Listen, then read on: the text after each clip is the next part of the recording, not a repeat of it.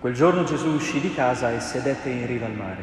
Si radunò attorno a lui tanta folla che egli salì su una barca e si mise a sedere, mentre tutta la folla stava sulla spiaggia. Egli parlò loro di molte cose con parabole e disse, Ecco, il seminatore uscì a seminare.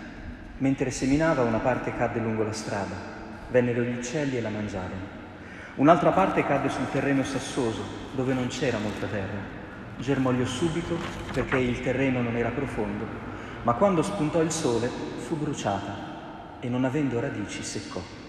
Un'altra parte cadde sui rovi e i rovi crebbero e la soffocarono. Un'altra parte cadde sul terreno buono e diede frutto, il cento, il sessanta, il trenta per uno. Chi ha orecchi, ascolti. Gli si avvicinarono allora i discepoli e gli dissero, perché a loro parli in parabole?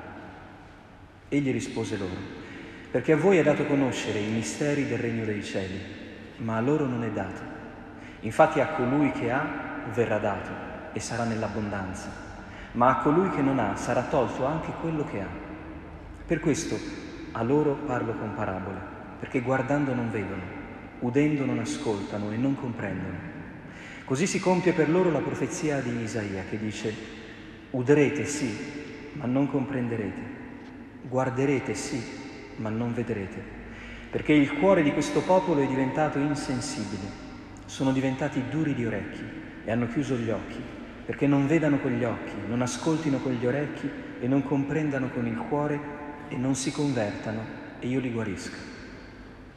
Beati invece i vostri occhi perché vedono e i vostri orecchi perché ascoltano.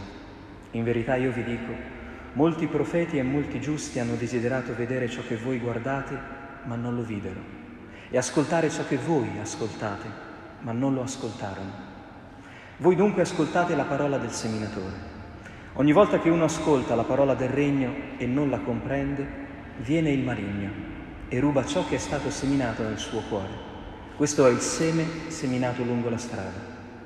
Quello che è stato seminato sul terreno sassoso è colui che ascolta la parola e l'accoglie subito con gioia, ma non ha in sé radici ed è incostante sicché appena giunge una tribolazione o una persecuzione a causa della parola, egli subito viene meno.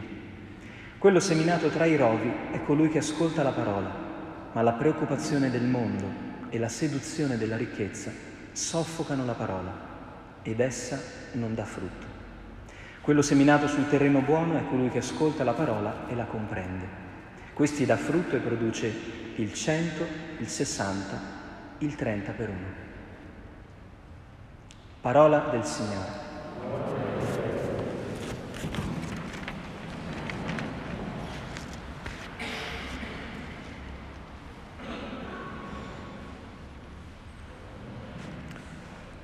La liturgia di questa domenica ci regala uno sguardo ricco di speranza sulla nostra vita, perché ci dice una cosa fondamentale che tante volte dimentichiamo. Dio ci sta parlando. Noi tante volte leggiamo la nostra vita a partire, non so, dal se stiamo bene, se stiamo male, se ci è andata bene una cosa o male un'altra, se abbiamo pochi soldi o se ce ne abbiamo tanti, salute o malattia. Non riusciamo mai a ricordarci che un modo importante per guardare a quello che ci sta succedendo è considerare che quello che siamo, quello che riusciamo a essere, quello che gli altri vedono di noi, è l'impasto tra la voce di Dio e la nostra capacità di ascoltarlo e corrispondervi. Questa è una lettura sicura della nostra vita. Non sono tutte le altre etichette che ci hanno messo addosso, che ci mettiamo noi addosso, che siamo questo e quest'altro. Siamo quello che riusciamo ad ascoltare da Dio, perché Dio parla, parla continuamente, non solo quando leggiamo la Bibbia, ci parla attraverso la storia, attraverso gli altri, attraverso la natura, le pandemie. Dio continuamente ci dice qualcosa. Allora, vedete, ci sono due eh, citazioni di Isaia che sono come i due fuochi di un'ellisse. La prima è molto luminosa, la seconda è un po' più oscura. Quella luminosa è la prima lettura. Come la pioggia e la neve, è un bel canto che facciamo tante volte, scendono dal cielo e non ritornano su senza aver operato ciò che desidero, così è la mia parola. Questa è la convinzione di Dio che quando lui parla è come quando piove e quando nevica. Succede qualcosa di bello. Cioè la terra risponderà, la terra germoglierà, o quando almeno cade la neve la terra sarà più bella, eh, perché quando nevica la terra è più bella. Poi magari c'è, c'è qualche disguido da gestire, però è bella, è candida, è bianca. Ora, come può Dio, i, i manuali di storia li conosciamo tutti, avere questa persuasione? Cioè che la sua parola porterà frutto. Se leggiamo i libri di storia potremmo dire che è tutto il contrario. Ma dov'è il regno di Dio? Dov'è il suo disegno d'amore per tutti i popoli? La storia è ancora un guazzabuglio di eh, inimicizia, di odio, di prevaricazione, di sperequazione. Ma siamo sicuri che Dio ha ragione? Cioè come fa Dio a essere così ottimista nei confronti della sua parola? È ottimista nei confronti della sua capacità di persuaderci alla fine oppure nella nostra capacità di ascoltare e pian piano convertirci. Forse tutte e due le cose. Bisogna guardare al Vangelo perché lì c'è la scena annunciata da Isaia in atto perché c'è Gesù che è la parola di Dio, il verbo di Dio che parla. E si dice una cosa all'inizio del Vangelo molto interessante, che c'è tanta folla, al punto che Gesù decide di fare una cosa, monta su una barca e si allontana dalla riva. Questo è un dettaglio che fa capire tutto il Vangelo di questa domenica. Perché fa così Gesù? Perché si rende conto che il populismo è la tentazione più facile del mondo, cioè parlare in modo da far sorridere tutti, da lasciare tutti con l'impressione che basta ascoltare una parola detta da un altro perché la vita cambia all'improvviso. Gesù sa che non funziona così la nostra vita, che quando siamo folla eh, c'è un grande rischio, c'è sempre il rischio di star lì in mezzo alla folla e di non mettere mai mano alla nostra vita. Ascoltiamo tante belle parole, partecipiamo a tanti spettacoli interessanti, ma la nostra vita continua a viaggiare su un binario che non è mai in revisione. Allora Gesù fa una cosa molto importante che è innanzitutto prendere le distanze, crea una specie di teatro naturale e poi usa una parabola. La parabola, sapete che cos'è? È, è un messaggio indiretto. È come quando si giocava a stecca. Non so se qualcuno quando non si andava a scuola, quando si era giovani, si andava a giocare a stecca, no? C'è il castello in mezzo fra una boccia e l'altra, tu devi tirare di sponda quando non vedi la palla. Ecco, la parabola è un tiro laterale. Anziché dire direttamente una cosa, ne dico una che sta a metà strada, in modo che il messaggio non è esplicito, è come se usassi una metafora o raccontassi una storia. Io dico qualcosa che magari fa drizzare le orecchie a qualcuno, ma qualcun altro invece ascolta la storia e dice che bella e poi torna a fare la sua vita. Infatti dopo che ha raccontato la parabola succede una cosa, gli si avvicinarono i suoi discepoli. L'effetto della parabola non è tanto quello di illuminare, dare un'immediata soluzione ai nostri problemi, ma è di permettere a chi si vuole avvicinare a Dio di farlo. E a chi invece non è ancora maturo per fare questo passo, di lasciarlo tornare a casa con un piccolo seme dentro che a suo tempo, speriamo, germoglierà. Capite, è un codice di grande libertà la parabola, perché chi desidera fare un passo in avanti lo fa. Allora cominciamo a provare a chiederci questo. Ma noi a che punto stiamo della nostra vita e della nostra vita spirituale? Ogni tanto ci avviciniamo a chiedere ma cosa significa questa parola, parola che ho sentito? Cioè abbiamo il coraggio di tentare un avvicinamento tra le cose belle che sentiamo e la confusione che regna nella nostra vita? O pensiamo sempre di cavarcela un po' da soli, di, di cantarcela e suonarcela a nostro modo? Perché questo è il senso della parabola. Infatti Gesù quando la spiega ai discepoli dice loro, guardate, le cose stanno un po' così. È vero che Dio quando parla è molto ottimista, ma quello che in genere succede è che Dio parla, getta il suo seme.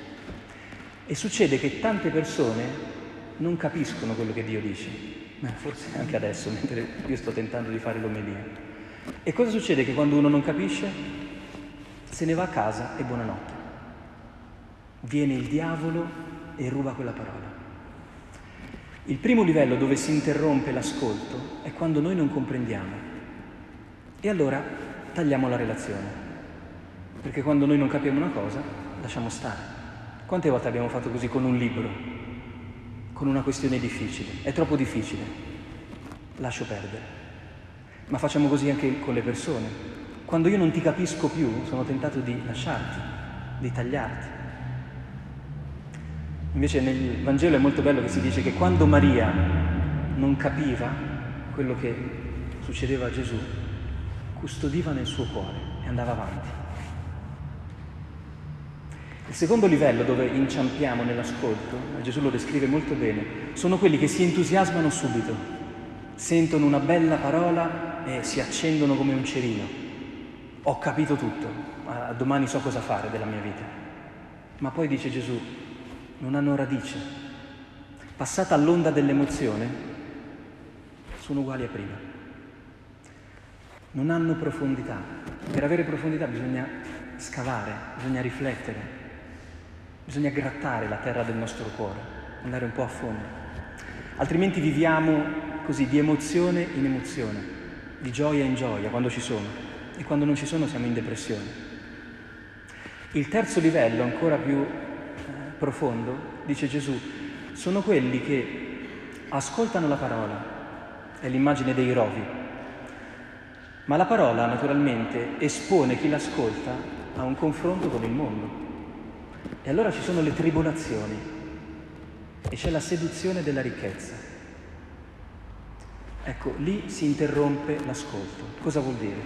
Dio ci dice qualcosa di molto bello e noi abbracciamo magari no, anche delle scelte, però poi una scelta in nome di Dio ci impone di fare altre scelte appena torniamo a casa, appena ricominciamo a vivere. Non possiamo tenere il piede in due scarpe. Ed ecco che non siamo disposti a fare questo, perché la ricchezza ci inganna, perché le tribolazioni ci dicono che è meglio ritornare indietro. E anche qui ci fermiamo.